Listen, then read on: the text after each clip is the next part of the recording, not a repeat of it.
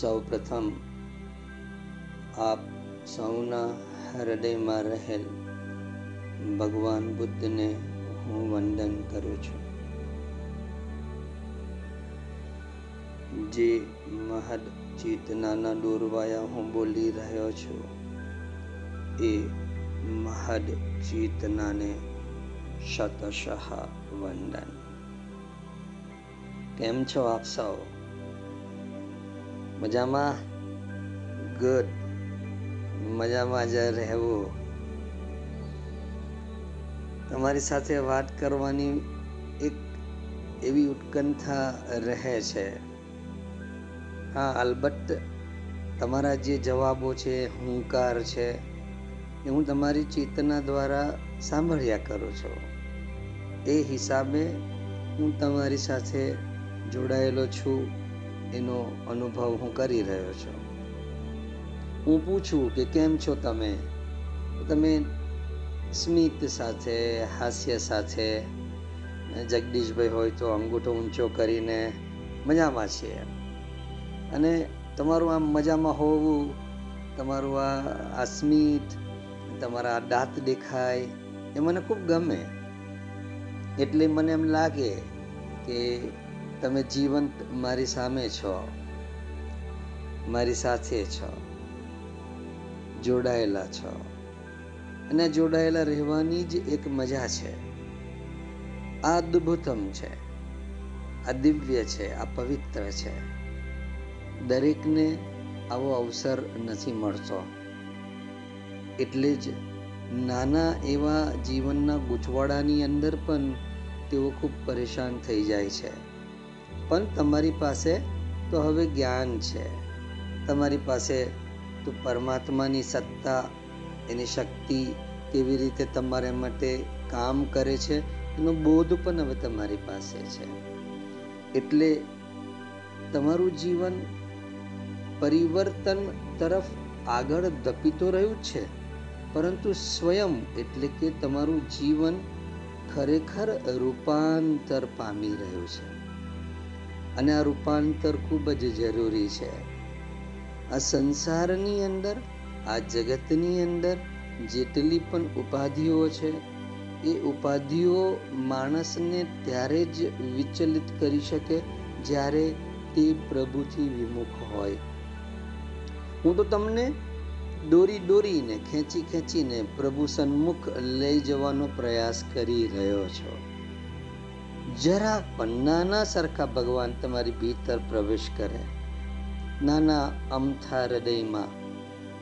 અને ધીમે ધીમે તમે એ નાના અમથા તમારી જ ભીતર પ્રવેશેલા એ ભગવાનની સાથે જેમ જેમ એક રૂપ થતા જશો, તેમ તેમ એક દિવસ અચાનક એમનું પ્રાગત્ય થઈ જશે. એ પ્રાગત્ય થઈ ગયું એટલે તમારી જ સ્મૃતિની ભીતર તમારા મનસ પટલ ઉપર, માનસિક પડદા ઉપર તમારું આદિ જન્મ સૌથી પહેલા તમે કેવા હતા? શું વિચારતા? થી લઈને સડસડાટ પ્રત્યેક યુગોની તમારી યાત્રા તમારા મનસ પટલ ઉપર ઉપસ્થિત થઈ જશે. જે ઘડીએ એમનું પ્રાગત્ય થઈ જશે. તમે રૂપાંતર કરવા માટે તમારી જાતને મૂકી દીધી છે. એ ખૂબ ઊંચી અને ખૂબ મોટી વાત છે.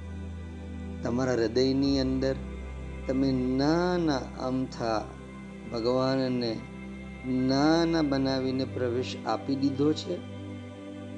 હવે તેઓ સ્વયં વિરાટ બનવા તરફ આગળ વધી રહ્યા છે. ભગવાનનો આ જે સ્વભાવ છે, એ આવે છે નાના થઈને અને પ્રગટ થઈ જાય છે મોટા થઈને. તમારા જીવનમાં નાની મોટી ઘટનાઓમાં હાલ તમે જે પણ ભગવાનનો અનુભવ કરી રહ્યા છો, તે ભલે અત્યારે નાનો લાગતો હોય. પણ શાંતિથી ધીરજપૂર્વક પૂરેપૂરા ભાવ સાથે લાગેલા રહેજો. તો અચાનક એમના દિવ્ય વિરાહતના દર્શન અચૂક થશે. વાર કદાચ એટલે લાગી રહી હોય કે આપના દોષો, આપની ભૂલો અપરંપાર હોય. એને કાપવામાં પ્રભુને સમય લાગતો હોય, લાગી લાગી શકે છે ને? બહુ બધી ફાઇલો હોય થોકડા લાગેલા હોય, તો એ કારકુનને બધી ફાઇલો, એમ સમજો સમેટવામાં કેટલો બધો સમય જાય.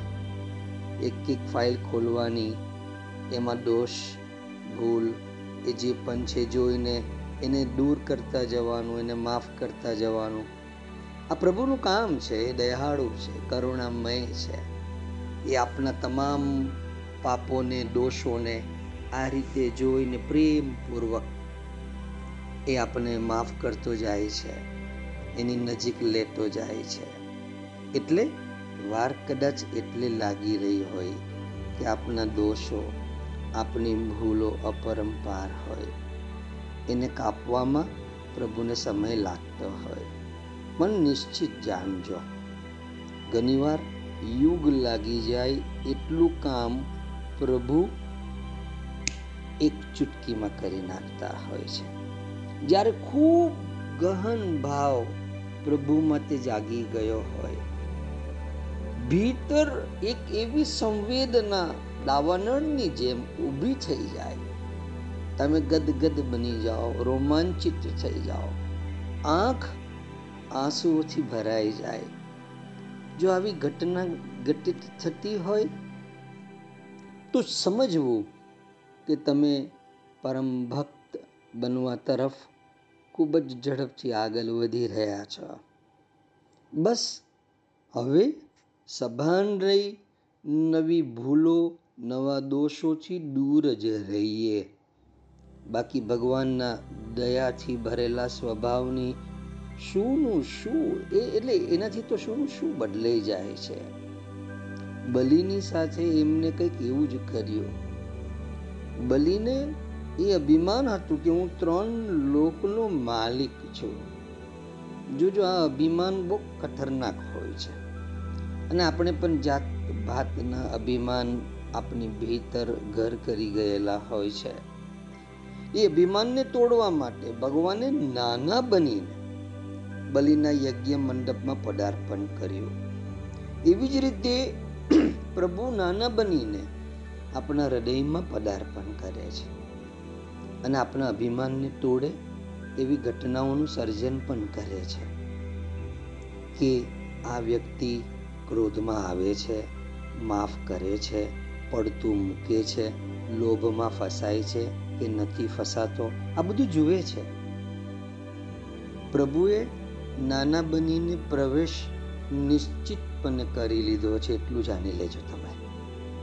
તો ભગવાને નાના બનીને બલિના યજ્ઞ મંડપમાં પદાર્પણ કર્યું.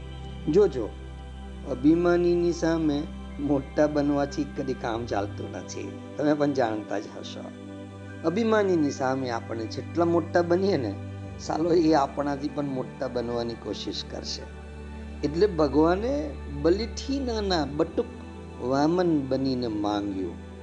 કેમ કે ભગવાનને માટે નાના મોટાનો કોઈ જ ભેદ નથી. હે?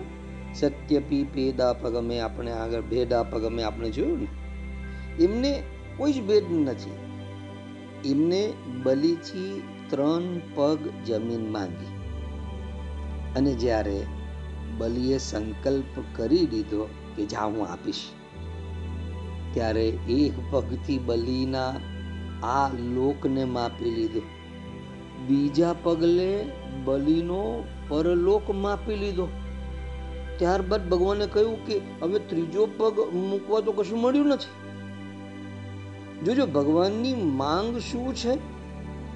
બલિ પર ભગવાનનો અપાર અનુગ્રહ હતો, કૃપા હતી. જેટલી આજે આપણા ઉપર પણ છે. બલિએ કહ્યું કે, અચ્છા પ્રભુ, અમારી પ્રતિજ્ઞા હજી પૂરી નથી થઈ તો પદમ તૃતીયમ કુરુ શીર્ષણી મે નિશમ તમારું ત્રીજું પગલું મારા માથા ઉપર મૂકી દો. અર્થાત મારું જે અભિમાન છે, મારો જે આ હું છે, એને આપ લઈ લો. કેમ કે આપવાવાળાને અભિમાન હોય છે કે, મેં આપ્યું, મેં આ આપ્યું, તે આપ્યું. એટલે આ જે આપવાનું અભિમાન છે? ભગવાન આપ એને પણ લઈ લો. આપણામાં અને બલિમાં આ જ ફરક છે. ભગવાન તો ત્રીજું પગલું ઊંચું કરીને ક્યારનો રાહ જુએ છે? આપણે આપણા કામમાંથી ફુરસત છે કે ઘૂંટણીએ બેસીને આપનું અહંકારથી ભરેલું માથું એમના પગ નીચે મૂકવા માટે આપણે ઝુકાવી દઈએ?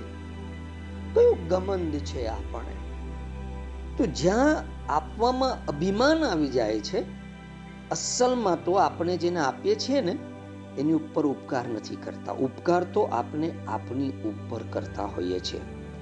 કેમ કે આપણે એ રૂપિયા ઉપર મમતા રાખીને, એનું અભિમાન રાખીને આપણે પોતાના એ બોજ હેઠળ દબાયેલા રાખ્યા હતા. અને નીચે ને નીચે આપણે ચાલ્યા જતા હતા. જ્યારે આપણી મમતા અને આપણું અભિમાન છૂટી જાય છે, ત્યારે જ આપણે ઉપર ઉઠીએ છીએ. જ્યારે આપણી મમતા એટલે કે આ મારું, આ તારું, મારું આટલું, તારું આટલું, આપણી મમતા, મમત્વ ભાવ અને આપણું અભિમાન છૂટી જાય ત્યારે જ આપણે ઉપર ઉઠીએ છીએ અને ભગવાનના ચરણોની પાસે પહોંચી જઈએ છીએ. ભગવાને બલિનું અભિમાન છોડાવ્યું. એનું કલ્યાણ કર્યું. ઇન્દ્રથી નાના બનીને ઇન્દ્રના મનોરથ પૂરા કર્યા અને અદિતિની પ્રાર્થના પૂરી કરી. પછી તો ભગવાન બલિથી પણ નાના બનીને એના પહેરેદાર બોડીગાર્ડ બની ગયા. આ કિસ્સો ખબર છે તમને?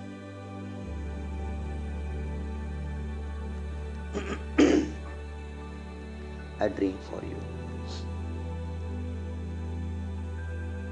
ભગવાન જ્યારે કૃપા કરે છે તો કેટલી કૃપા કરે છે?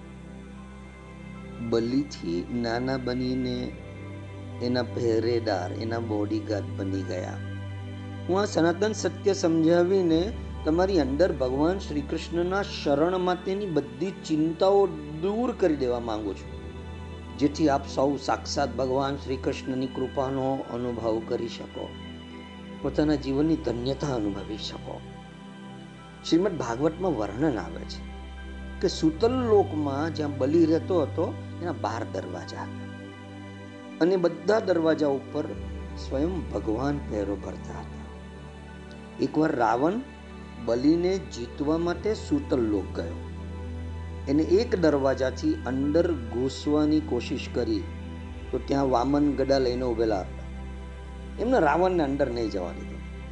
જ્યારે રાવણ બીજા દરવાજા ઉપર ગયો તો ત્યાં પણ વામન ગડા લઈને મળ્યા. આ રીતે રાવણ એક પછી એક બારેય દરવાજા ઉપર જઈ આવ્યા. પણ એક પણ દરવાજો વામન વગરનો ખાલી ન મળ્યો. અંતમાં રાવણ પોતાના અભિમાનના કારણે વામનની સાથે જોર જબરજસ્તી કરવા લાગ્યો કે ગમે તે થાય હું અંદર ઘૂસીને જ રહીશ. અને જ્યારે રાવણ નહીં માન્યો ને, તો વામને જમણા પગના અંગૂઠાથી એક એવો ઝાટકો આપ્યો કે રાવણ ઉછળીને સીધો લંકામાં પડ્યો. તો વામન ભગવાને બલિથી લીધા તો બે લોક અને એનું અભિમાન, પરંતુ એની સુરક્ષાની બધી જવાબદારી વામન ભગવાને પોતાની ઉપર લઈ લીધી અને આ ઉપરાંત બલિના પહેરેદાર અને રક્ષક બની ગયે જુડા બરાબર સમજવાનો પ્રયાસ કરજો. જ્યારે સાધક ભક્તિમાં પ્રવેશ કરે છે, તો આ ભગવાન સૂક્ષ્મ રૂપે પ્રવેશ તો અચૂક કરે જ છે. ભક્ત પરિપક્વ બનતો જાય તો ભગવાન પહેલા આ લોક લઈ લે છે. આ લોક એટલે આ સંસારની જે ગતિવિધિ છે. અથવા સંસારની ગતિવિધિથી મળતા પ્રત્યાઘાતો છે. ભગવાન પહેલા સૌથી પ્રથમ આ લોક લે છે. ભક્તમાંથી આપોઆપ સંસાર બહાર નીકળવા લાગે છે. ભક્તની ભીતર જો થોડોક પણ સંસાર છે ને, તો ભક્તિની મજા જ નથી આવતી. એટલે ભક્તમાંથી આપોઆપ સંસાર બહાર નીકળવા લાગે છે. આ લોકને ભગવાન લઈ લે છે. પછી ભક્તને આ સંસારની, આ લોકની કોઈ પણ, એટલે કે કોઈ પણ પ્રભાવશાળી બાબતનો પ્રભાવ બિલકુલ સ્પર્શી શકતો નથી. સંસારના માન અપમાનથી ભક્ત પર થઈ જાય છે. તેનું તાદાત્મ્ય ભગવાન સાથે એવું તો બની જાય છે કે આ સંસારની ઉપાધિ ઉપાધિ હોવા છતાં ના ઉપાધિ બરાબર થઈ જાય છે. સત્વ રજસ તમસ આ ત્રણ ગુણોને લીધે, આ ત્રણ ગુણોને ભગવાને ગીતાજીમાં બંધનના હેતુ બતાવ્યા છે. પણ ભક્તિ પાકતા જ, ભક્તિના યોગમાં સ્થિર થતા જ આ ત્રણેય ગુણ, સત્વ, રજસ તમસનું અતિક્રમણ થઈ જાય છે. આ ગુણાતિક્રમણ થયા બાદ સત્વ શું છે? રજસ શું છે? તમસ શું છે? ભક્તને માટે બધું જ પ્રભુમય બની જાય છે. પછી એને માટે આ લોક શું ને પરલોક શું? એને તો ભગવાનના ચરણાર વિંદ સિવાય કશું જ સૂઝતું નથી. એનું તો સમગ્ર અસ્તિત્વ પ્રભુની સામે ઝૂકી ગયું હોય છે. એને તો બલિની જેમ બોલવું પણ નથી પડતું કે પદમ તૃતીયમ કુરુ શીર્ષની મે નિજમ. સ્વયં પ્રભુ એનો પગ ભક્તના માથા ઉપર મૂકી દે છે. અને આવી અવસ્થામાં ભક્તને પરલોક પણ નથી જોઈતો. એનું અભિમાન પણ ગયું, પગ મુકાઈ ગયો. પછી આ રાવણના જે દસ દુર્ગુણો, કામ, ક્રોધ, લોભ, મોહ, મદ, મત્સર ઈર્ષા અહંકાર, મમત્વ, આ બધા સાધકના બાહ્ય ઉર્જાના દ્વારો ઉપરથી સાધકની અંદર, ભક્તની અંદર ઘૂસવાના પ્રયાસ જે કરે છે, આ જ કામ, ક્રોધ, લોભ, મોહ. સૌ પ્રથમ દ્વાર મૂલાધાર ઉપર લોભ દસ્તક દે છે. ભૌતિકતા દસ્તક દે પણ લોભને ક્યાં ખબર છે કે હવે તો ભીતર પ્રવેશી ચૂકેલા સૂક્ષ્મ વામન ભગવાન દરેક દ્વાર ઉપર પહેરો આપી રહ્યા છે. આપી રહ્યા છે ને? હા કે ના? હા, બસ એમ બોલો ને, હા. જાગો છો ને? જાગતા રહેજો. ભક્તની અંદર આ કામ, ક્રોધ, લોભ, મોહ, મદ, મત્સર એ અંદર ઘૂસવાના પ્રયાસો કરતા જ રહે છે. સૌ પ્રથમ દ્વાર મૂલાધાર ભૌતિકતાનું દ્વાર, રોટી કપડા, મકાનનું દ્વાર, લોભના દસ્તક દે છે ત્યાં આગળ. ભૌતિકતા દસ્તક દે છે. પણ લોભને હવે ખબર નથી કે હવે તો ભગવાન ભીતર પ્રવેશી ચૂકેલા છે. સૂક્ષ્મ વામન સ્વરૂપ દરેક દ્વાર ઉપર પહેરો આપી રહ્યા છે. સ્વાધિષ્ઠાનના સ્થાને કામ દસ્તક દે છે. ત્યાંથી પણ લાંબી લડાઈ બાદ તેને તગેડી નાખે છે.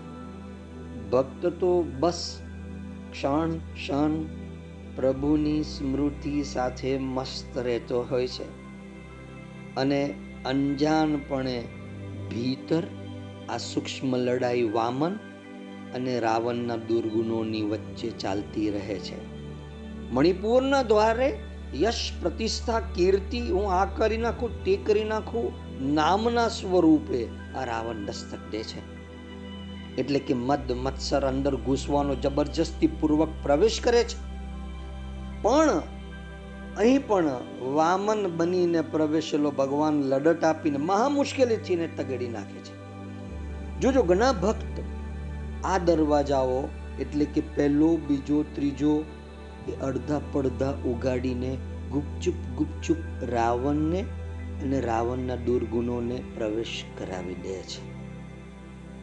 ત્યારે સૌથી કરુણ અવસ્થા તો અંદર પ્રવેશીને સ્થિર થવા માંગતા ભગવાન વામનની થાય છે. આપણે આટલી સભાનતા પણ નહીં રાખી શકીએ. નાના મોટા લોભ, કામ, ક્રોધ, નાના દરવાજા આપણે ખોલી નાખીએ છીએ. નાની તિરાડ. અંદર આપણે આવા દુર્ગુણોને ઘૂસવા માટે આપણે જ એમને મદદ કરીએ છીએ.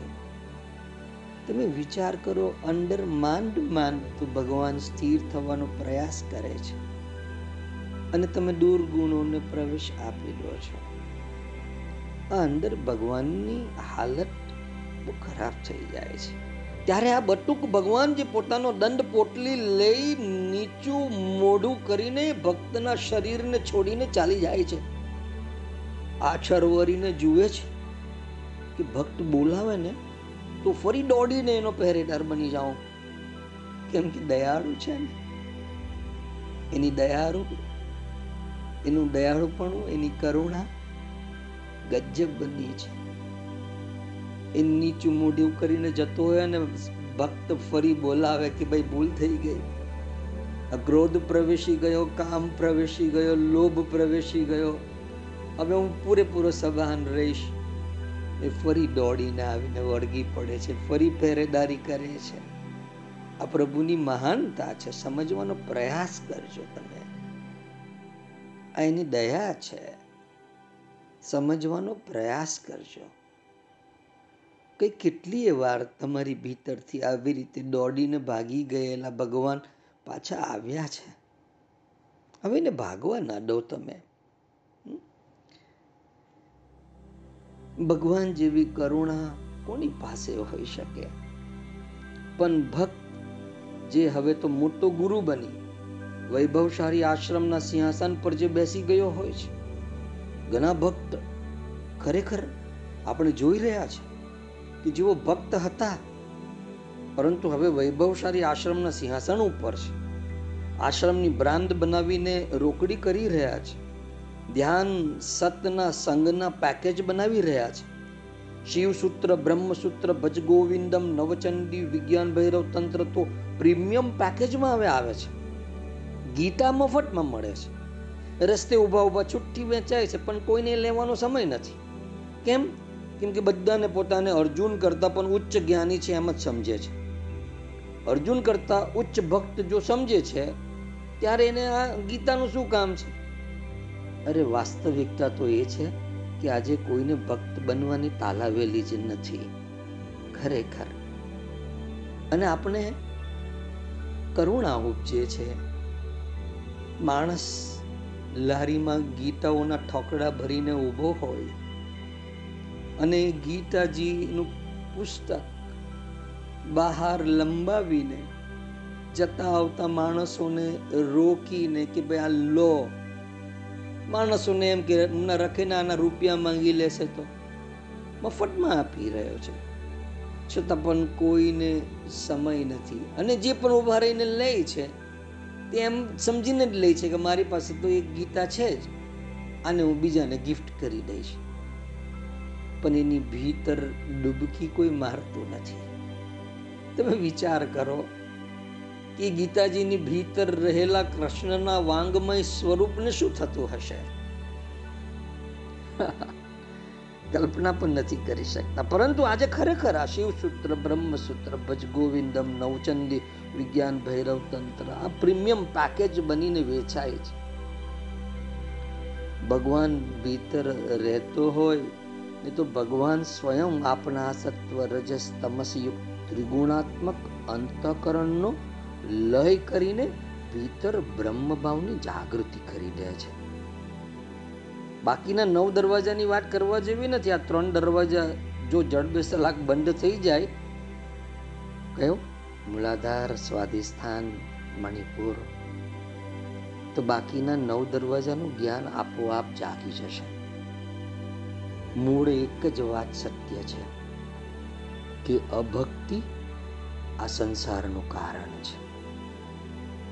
એટલે ભક્તિ દ્વારા અભક્તિ દૂર થવાથી જ સંસારની નિવૃત્તિ થઈ જાય છે. ભક્તિ દ્વારા. હું તમારી ભીતર ભગવાન શ્રી કૃષ્ણનો પ્રેમ જાગૃત થાય, ભક્તિ જાગૃત થાય. ભક્તિ જાગૃત થશે, તો સંસારની નિવૃત્તિ થઈ જશે. ભક્તિ પરિપક્વ બનતા એ પરાભક્તિ બનતી જાય છે.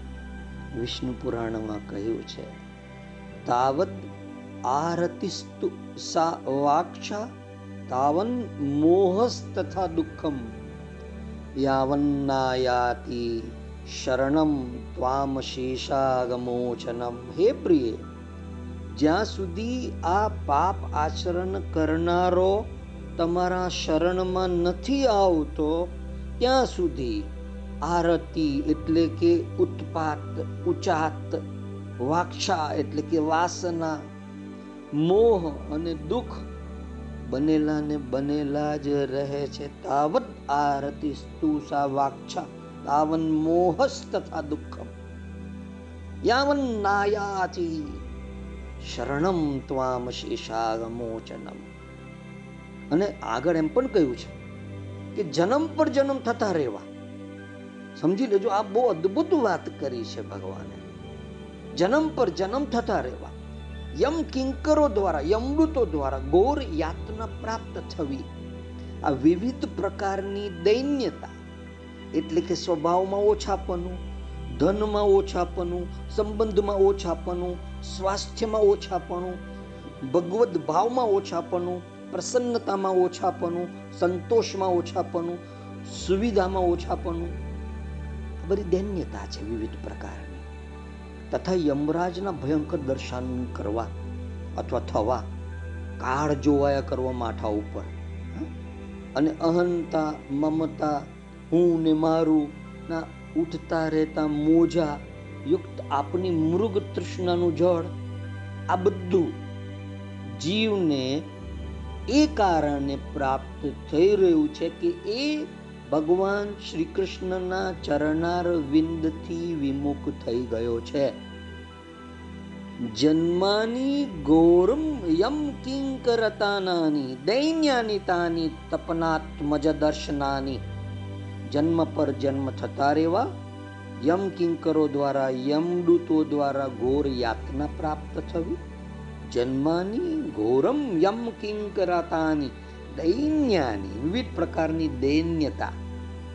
આપણે જોયું કે ધન ઓછું હોય, સંબંધ બરાબર નહીં હોય, ઘર બરાબર નહીં હોય, સ્વભાવ બરાબર નહીં હોય, તંદુરસ્તી બરાબર નહીં હોય, તબિયત બરાબર નહીં ચાલતી હોય, અને ભગવાનમાં ભાવ નહીં લાગતો હોય. આ બધી દૈન્યતા છે. દૈન્યાની તપનાત્મજ દર્શનાની. અને યમરાજના ભયંકર દર્શન થવા કાર જોવાયા કરવો. જંતોરહમ મમતરંગમ કુરંગ તૃષ્ણાહા. આ બધી અહંતા મમતા હું ને મારું ના ઉઠતા જતા ઉઠતા રહેતા મોજાયુક્ત મૃગ તૃષ્ણનું જળ ભીતર ચાલુ ને ચાલુ જ હોય. કૃષ્ણાય પંકજ પરામુખતાનુભવ. આ બધું જીવને એ કારણે પ્રાપ્ત થઈ રહ્યું છે કે ભગવાન શ્રી કૃષ્ણના ચરણાર વિંદથી વિમુખ થઈ ગયો છે. ભગવાનથી વિમુખ થઈ ગયો છે. એની સન્મુખ સંસાર છે. સંસારના પ્રલોભનો છે આપણે ફરી પાછી પ્રાર્થના યાદ કરીને આપણે આગળ વધીએ. ઉદધૃત નગ નગભિદનુજ ધનુજ કુલા મિત્ર મિત્ર શશી દ્રષ્ટે દ્રષ્ટે ભવતી પ્રભવતી, ન ભવતી કિમ ભવતી રસકાર. અદ્ભુતમ. આપણે ઉદ્ધૃત નગ જોયું નગ બી ધનુજ જોયું, હવે જોઈએ ધનુજ કુલા મિત્ર. જે લોકો દિવ્યતાના, દૈવી સંપદાના વિરોધી છે, તેઓના ભગવાન અમિત્ર છે. અમિત્રનો અર્થ એ છે કે એમની સાથે દોષ ગુણ સંપન્ન જે શરીર લાગેલા છે, તેઓને એ શરીરથી મુક્ત કરીને પોતાનામાં મેળવી દે છે. આપણે એમ લાગે કે ભાઈ એનો અમિત્ર છે, એટલે એનો નાશ થઈ ગયો. પણ ભગવાન એને બચાવવા માંગે છે કે આટલા બધા દોષથી આ માણસ જીવી રહ્યો છે. એના કરતા હું એને મારામાં સમાવી લઉં અને ફરી નવો જન્મ આપું. દનુજ કુલા મિત્ર, જેની ઉપર ભગવાન નારાજ પણ થાય છે ને, તેમને પોતાનામાં સમાવીને પોતાના જેવા બનાવી લે છે, પોતાનું સ્વરૂપ આપી દે છે.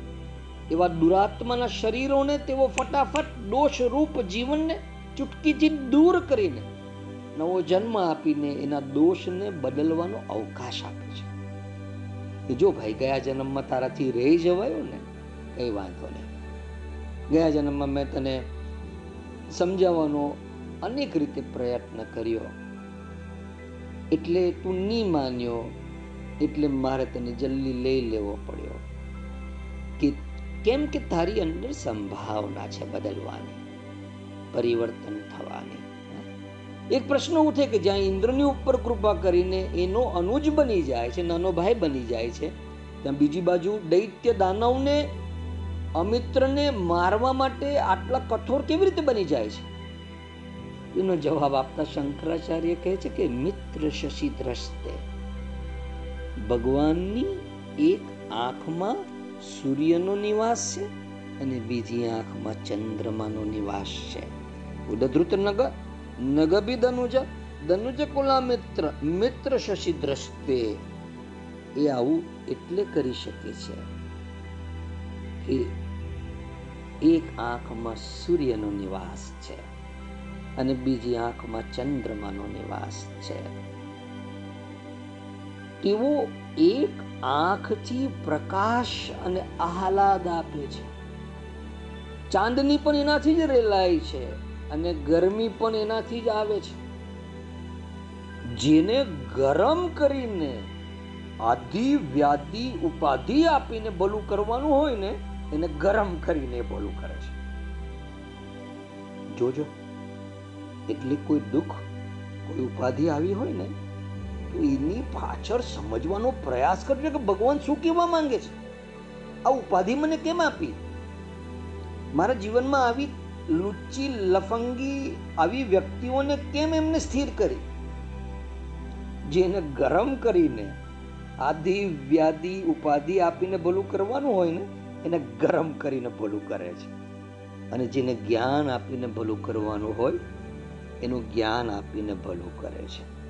અને જેને આનંદ આપીને ભલું કરવાનું હોય, એનો આનંદ આપીને ભલું કરે છે મિત્ર શશી દ્રષ્ટે. શશી એટલે ચંદ્રમા. હવે આગળ શું કહે છે? બહુ અદ્ભુત. દ્રષ્ટિ ભવતી પ્રભવતી. ન ભવતી કિમ ભવતી રસકાર.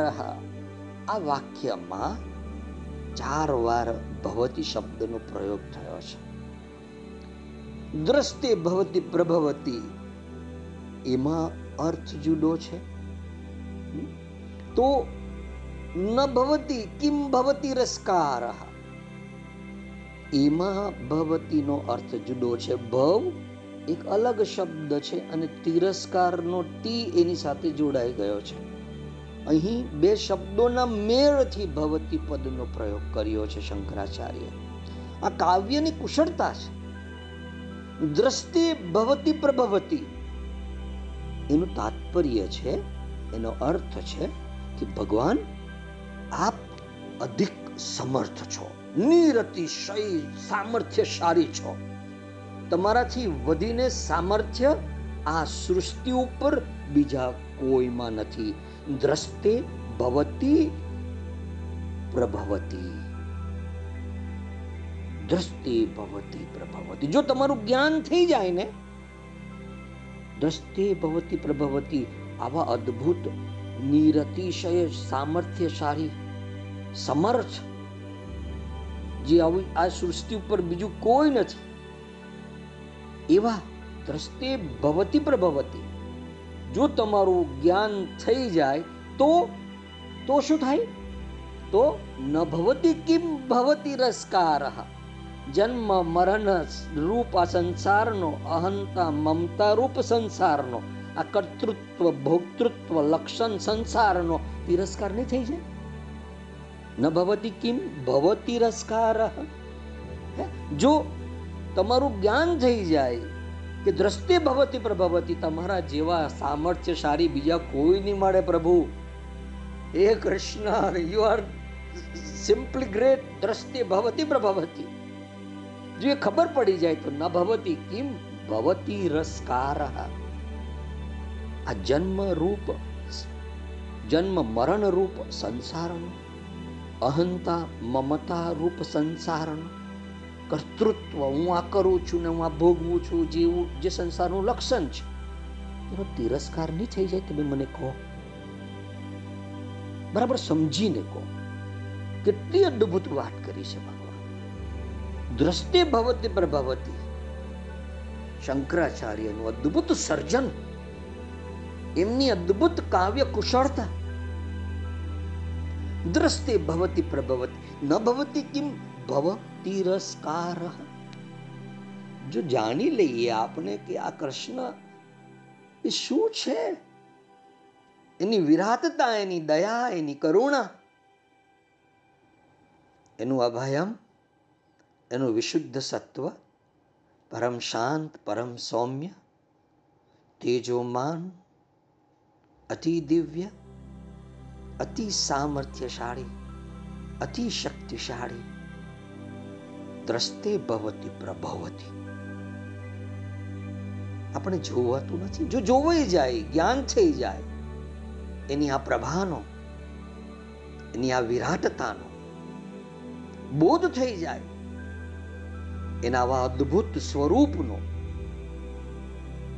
ન ભવતી કિમ ભવતી રસકાર. આ ભવનો તિરસ્કાર નહીં થઈ જાય. માણસ અભિમાન લઈને બેઠો છે કે મેં આ કર્યું, તે કર્યું, આ ભોગવ્યું, તે ભોગવ્યું. આ જે કર્મ અને ભોગરૂપ સંસાર છે, જન્મ, મરણ, રૂપ જે સંસાર તો હે ભગવાન, હે કૃષ્ણ, તમારા દર્શન, તમારું જ્ઞાન પ્રાપ્ત થવાથી એનો તિરસ્કાર ન થઈ જાય. ન ભવતી કિમ ભવતી રસકાર. ચોક્કસ જ તમારું દર્શન પ્રાપ્ત થાય, તમારી કૃપા થઈ જાય અને તમે કૃપા કરીને, અનુગ્રહ કરીને જીવના અનુભવમાં જો આવી જાઓ, તો આ જીવ તમામ દુઃખોમાંથી મુક્ત થઈ જાય છે.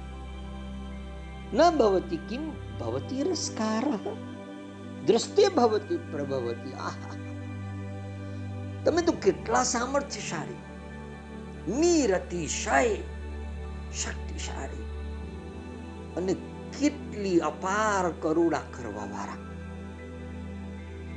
દ્રષ્ટે ભવતી પ્રભવતી ન ભવતી કિમ ભવતી રસકાર પછી આ સંસારનો, આ ભવનો તિરસ્કાર નહીં થઈ જાય, આસાનીથી થઈ જાય. અને જે ઘડીએ થઈ ગયો, એ જ ઘડીથી પરમ આનંદ, પરમ પ્રસન્નતા તમારી ભીતર પ્રવેશી ચૂકી. ખૂબ અદ્ભુત મને ખૂબ ગમે છે આ. ખરેખર એટલે આ મને આ શ્લોક જ ખૂબ ગમે છે. ઉદ્ધૃત નગ નગબિદનું ધનુજ ધનુજ કુલા મિત્ર મિત્ર શશી દ્રષ્ટે દ્રષ્ટે ભવતી પ્રભવતી ન ભવતી કિમ ભવતી સ્કાર તિરસ્કાર અદ્ભુતમ અદ્ભુતમ અદ્ભુતમ અદ્ભુતમ જો ખબર પડી જાય કે એની કૃપા શરૂ થઈ ચૂકી છે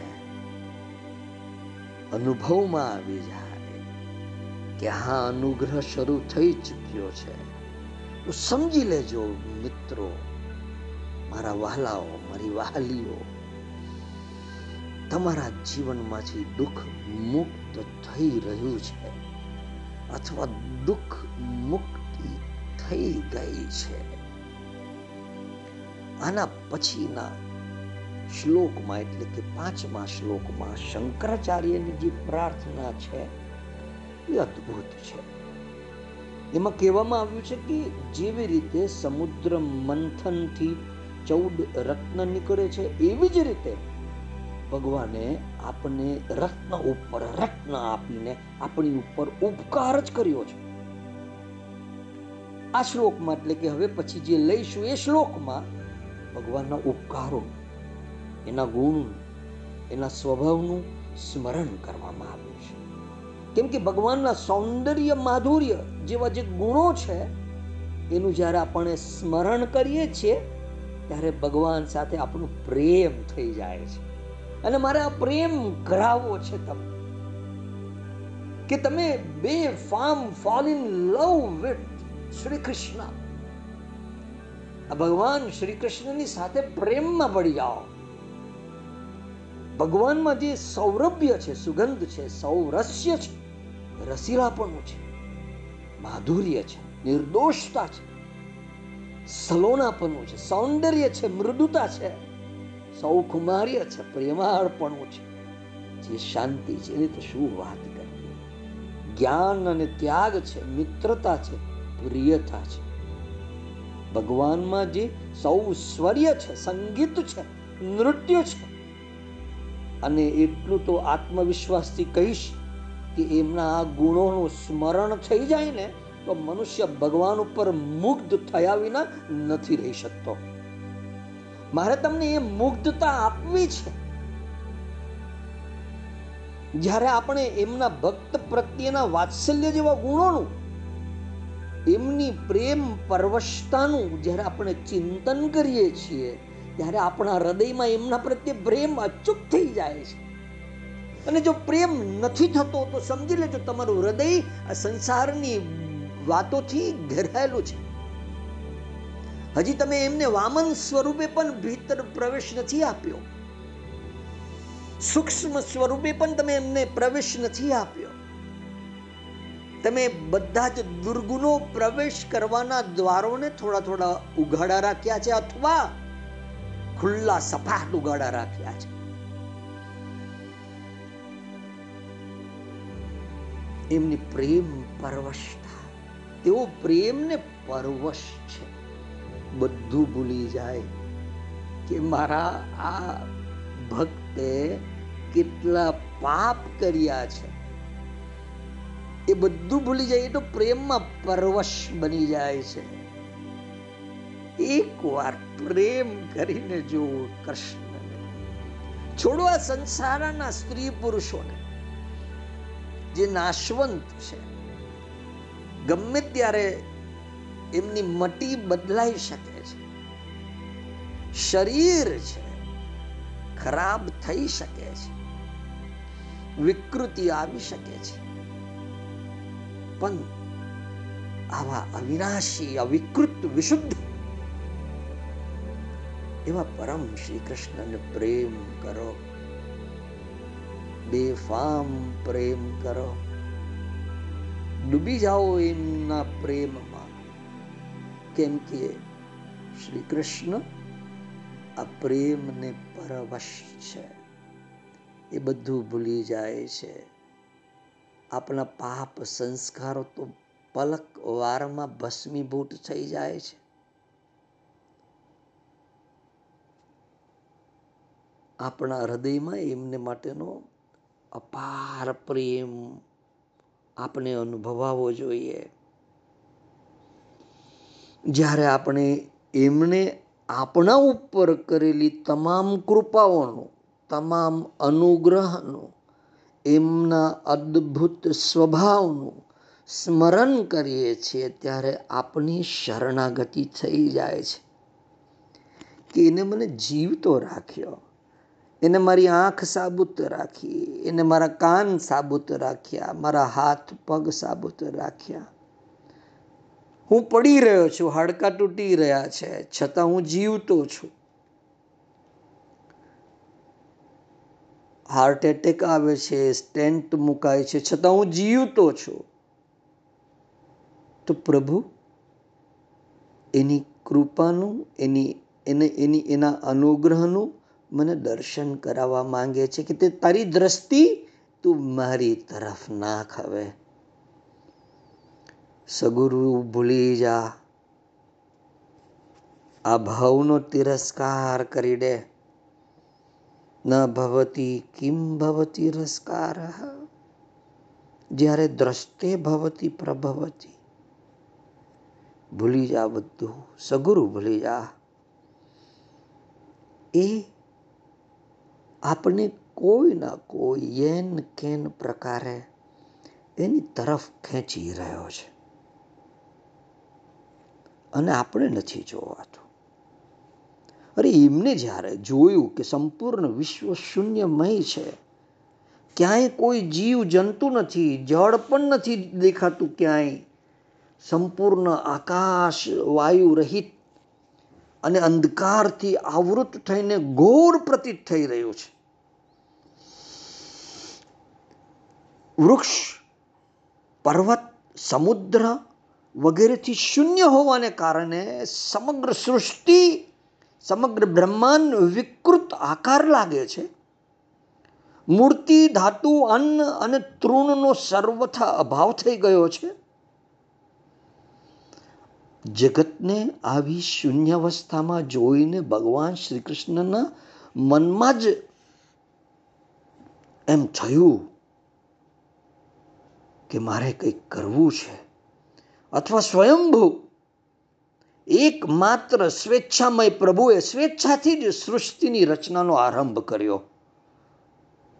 સર્વપ્રથમ એ પરમ પુરુષ શ્રી કૃષ્ણના જમણા પડખાથી આ જગતના કારણરૂપ ત્રણ મૂર્તિમાન ગુણ પ્રગટ થયા. અને તે ગુણોથી મહત્તત્વ અહંકાર પાંચ તન્માત્રાઓ તથા રૂપ, રસ, ગંધ, સ્પર્શ અને શબ્દ આ પાંચ વિષય ક્રમશઃ પ્રગટ થયા. ત્યાર પછી શ્રી કૃષ્ણથી સાક્ષાત ભગવાન નારાયણનો વિષ્ણુનો પ્રાદુર્ભાવ થયો. એમની અંગ કાંતિ શ્યામ હતી. તેઓ નિત્ય તરુણ પિતાંબરધારી તથા વનમાળાથી વિભૂષિત વિષ્ણુ. એમની ચાર ભુજાઓ એમના ચાર હાથોમાં ચાર આયુધ ધારણ કરેલા શંખ, ચક્ર, ગદા, પદ્મ. એમના મુખારવિંદ ઉપર મંદ હાસ્ય છલકાઈ રહેલું હતું. તેઓ રત્નમય આભૂષણોથી અલંકૃત. એમને શંખ ધનુષ્ય ધારણ કરેલું કૌસ્તુભ મની તેમના વક્ષસ્થળની શોભા વધારતો? શ્રી વત્સ વિભૂષિત વક્ષસ્થળમાં સાક્ષાત લક્ષ્મીનો નિવાસ. તે શ્રીનિધિની અપૂર્વ શોભા હતી, વિષ્ણુની અપૂર્વ શોભા. શરટકારની પૂર્ણિમાના ચંદ્રમાની પ્રભાથી સેવિત મુખ ચંદ્રના કારણે તેઓ અત્યંત મનોહર લાગતા હતા. કામદેવની કાંતિથી યુક્ત રૂપ લાવણ્ય એમની શોભા વધારી રહ્યું હતું. એવા શ્રી વિષ્ણુએ શ્રી કૃષ્ણની સામે ઊભા રહીને બે હાથ જોડીને એમની સ્તુતિ કરી અદ્ભુતમ વરમ વરેણ્યમ વરદમ વરરાહમ વરકારણમ કારણમ કારણાનામ ચ કર્મ તત્કર્મ કારણમ તપસ્તત ફલદમ શશ્વત તપસ્વીનામ ચ તાપસમ વંદે નવઘનશ્યામમ સ્વાત્મારામમ મનોહરમ, નિષ્કામમ કામરૂપમ ચ કામગ્નમ કામકારણમ. સર્વમ સરસ સર્વેશ્વરમ સર્વબીજરૂપમ અનુત્તમમ, વેદરૂપમ વેદબીજમ વેદોક્તફલદમ ફલમ, વેદજ્ઞમ તદ્વિધાનમ ચ સર્વવેદવિદાંવરમ જે વર શ્રેષ્ઠ વરેણ્ય એટલે કે સત્પુરુષો દ્વારા પૂજ્ય. વરદાયક અને વરની પ્રાપ્તિના કારણ છે. જે કારણોના પણ કારણ છે. કર્મ સ્વરૂપ અને કર્મના પણ જેવો કારણ છે. તપ જેમનું સ્વરૂપ છે, જેવો નિત્ય, નિરંતર તપસ્યાનું ફલ પ્રદાન કરે છે. તપસ્વી જનોમાં સર્વોત્તમ તપસ્વી છે. નવા વાદરો જેવા શ્યામ, સ્વાત્મા રામ અને મનોહર છે. તે ભગવાન શ્રી કૃષ્ણને હું વંદન કરું છું. આ વિષ્ણુ કહે છે. આ ભગવાન વિષ્ણુની શ્રી કૃષ્ણ માટેની સ્તુતિ છે. જે નિષ્કામ અને કામરૂપ છે. જે સર્વરૂપ સર્વ બીજ સ્વરૂપ છે. સર્વોત્તમ તથા સર્વેશ્વર છે. વેદ જેમનું સ્વરૂપ છે. જે વેદોના બીજ અને વેદોક્ત ફળના દાતા અને ફળ સ્વરૂપ છે. વેદોના જ્ઞાતા તેના વિધાનને તે જાણવાવાળા તથા સંપૂર્ણ વેદ વેદતાઓના શિરોમણી છે તે ભગવાન શ્રી કૃષ્ણને હું પ્રણામ કરું છું. વરમ વરેણ્યમ વરદમ વરાહમ વરકારણમ કારણમ કારણાનામ ચ કર્મ તત્કર્મ કારણમ તપસ્તત્ ફલદમ શશ્વત તપસ્વીનામ ચ તાપસમ વંદે નવગન શ્યામમ સ્વાત્મા રામમ મનોહરમ નિષ્કામમ કામરૂપમ ચ કામગ્નમ કામકારણમ સર્વમ સર્વેશ્વરમ સર્વબીજરૂપમ અનુત્તમમ વેદરૂપમ વેદબીજમ વેદોક્તફલદમ ફલમ વેદજ્ઞમ તદ્વિધાનમ ચ સર્વવેદવિદામ વરમ જે વ્યક્તિ ભક્તિભાવથી દરરોજ એકાગ્ર ચિત્તે આ સ્તોત્ર સાંભળે કે વાંચે તે નિષ્પાપ થઈ જાય છે જેવો કુંવારા છે પત્નીની ઈચ્છા હોય તો પ્રિય પત્ની મળી જાય છે પતિની ઈચ્છા હોય તો પ્રિય પતિ મળી જાય છે. પુત્રની ઈચ્છા હોય તો પુત્રની પ્રાપ્તિ થઈ જાય છે. જેના ઘર બહાર ચાલ્યા ગયા છે ત્યાં સ્તુતિના પાઠ કરે ને તો ઘર બહાર પાછા પ્રાપ્ત થઈ જાય છે. જો જીવનમાં ધન નથી, તો ધનની પ્રાપ્તિ અચૂક થઈ જાય છે. કોઈ પણ પ્રકારની કેદમાં પડેલો માણસ હોય, ગમે તેવા સંકટો એને આવી પડેલા હોય તેમાંથી તે મુક્ત થઈ જાય છે. અને આ સ્તુતિ સતત નિત્ય કોઈ સાંભળે, વાંચે, તો ગમે તેવા રોગમાંથી પણ તે રોગ મુક્ત થઈ જાય છે. એવું વરદાન છે. વરમ વરેણ્યમ વરદમ વરરાહમ વરકારણમ. ભગવાન શ્રી કૃષ્ણની સ્તુતિ અને સ્વયં વિષ્ણુ દ્વારા. ખૂબ અદ્ભુતમ. આપણે આવા પરમ શ્રી કૃષ્ણ જેમનામાંથી વિષ્ણુ નીકળ્યા છે, એમના ડાબા ભાગમાંથી સ્વયં મહાદેવ નીકળ્યા છે. અને મહાદેવ જ્યારે શ્રી કૃષ્ણમાંથી એમનું સર્જન થયું અને શ્રી કૃષ્ણની સામે હાથ જોડીને જ્યારે તેઓ ઊભા રહ્યા, તો વર્ણન છે કે મહાદેવના અંગની અંદર સંપૂર્ણ રોમાંચ વ્યાપી ગયો. એમની આંખોમાંથી આંસુઓ વહેવા લાગ્યા. અને શ્રી કૃષ્ણની ગદ ગદ ભાવે એમને સ્તુતિ કરી. કોને મહાદેવે. શ્રી કૃષ્ણની સ્તુતિ કરી. જય જય સ્વરૂપમ, જયદમ, જયેશમ જય કારણમ પ્રવરમ, જયદાનામ ચ વંદે તમ અપરાજિતમ, વિશ્વમ વિશ્વેશ્વરેશમ ચ વિશ્વેશમ વિશ્વકારણમ.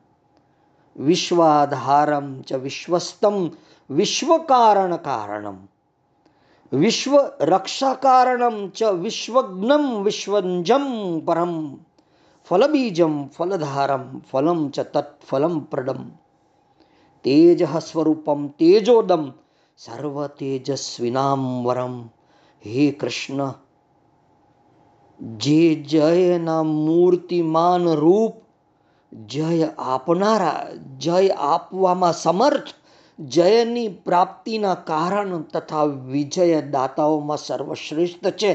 તે અપરાજિત દેવતા ભગવાન શ્રી કૃષ્ણને હું અશ્રુભીનું વંદન કરું છું. સમગ્ર વિશ્વ જેમનું રૂપ છે, જે વિશ્વના ઈશ્વરોના પણ ઈશ્વર છે.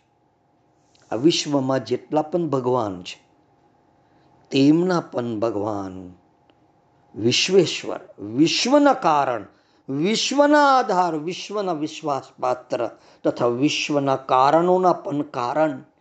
તે ભગવાન શ્રી કૃષ્ણને હું વંદન કરું છું.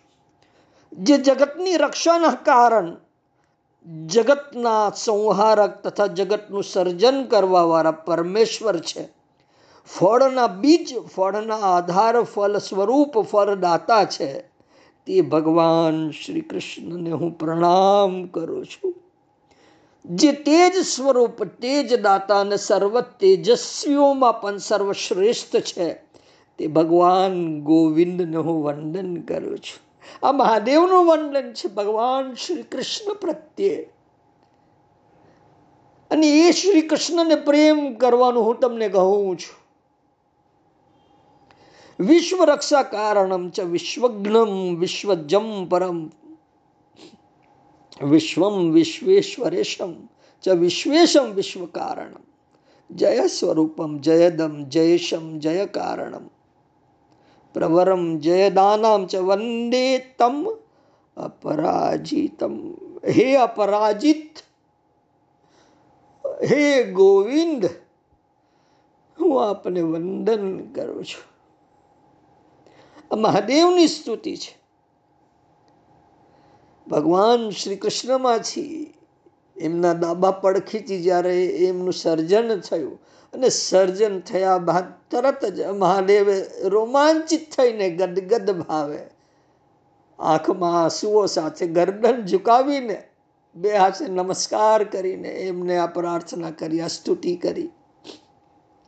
જે મનુષ્ય જે મનુષ્ય ભગવાન શિવ દ્વારા કરેલા સ્તોત્રનો સંયમ ચિત્તે જો પાઠ કરે એને સંપૂર્ણ સિદ્ધિઓ મળી જાય છે અને ડગલે ડગલે વિજય પ્રાપ્ત થાય છે, નિશ્ચિત છે. તેના મિત્ર, ગ્રાહક, ધન અને ઐશ્વર્યની સદા વૃદ્ધિ થાય છે. અને શત્રુ દુઃખ અને પાપનું નાશ પામી જાય છે.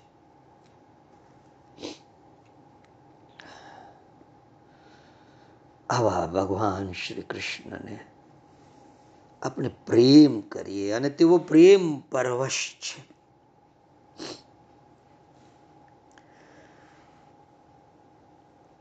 મારા શબ્દોને વિરામ આપું છું. સતપદીની પ્રાર્થના આપણે ક્યાં ને ક્યાં લઈ જઈ રહી છે. અને તમે વિચાર કરો આદિ શંકરાચાર્યએ ભગવાન શ્રી કૃષ્ણના આવા સ્વરૂપનું દર્શન કર્યું હશે. એટલે અહમ બ્રહ્માસ્મી, અયમ આત્મા બ્રહ્મ તત્વમસી સર્વમ ખલ્વમ ઇદમ બ્રહ્મ, એમને શુષ્ક લાગ્યું હશે. એમાં રસ ન લાગ્યો હશે. કૃષ્ણને માટે આંસુ નીકળે ને ત્યારે ખબર પડે કે આ રસ કોને કહેવાય, શું કહેવાય? આ પ્રાર્થના ખૂબ અદ્ભુત છે. અને આપણે ભગવાનના એક એવા એવા આયામોમાં લઈ જઈ રહી છે કે ભગવાનનું આ ગુણ માધુર્ય શું છે? રૂપ માધુર્ય શું છે? એમનું લીલા માધુર્ય શું છે? મારા શબ્દોને વિરામ આપો છું. પ્રેમ સભર અતિ પ્રેમ સભર ભગવાન શ્રી કૃષ્ણને વંદન કરું છું. અને આપ સૌને પણ વંદન કરું છું કે આપ ધ્યાનથી શ્રવણ કરી રહ્યા છો.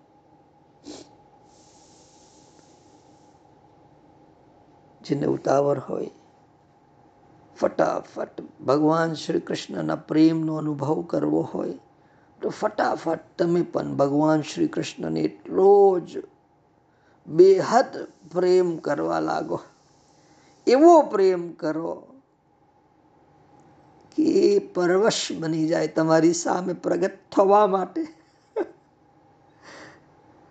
હું ઈચ્છું છું મારી તીવ્ર ઈચ્છા છે બલકે આ જ એક ઈચ્છા છે કે આપ એનો અનુભવ કરો સાક્ષાત્કાર કરો અસ્તુ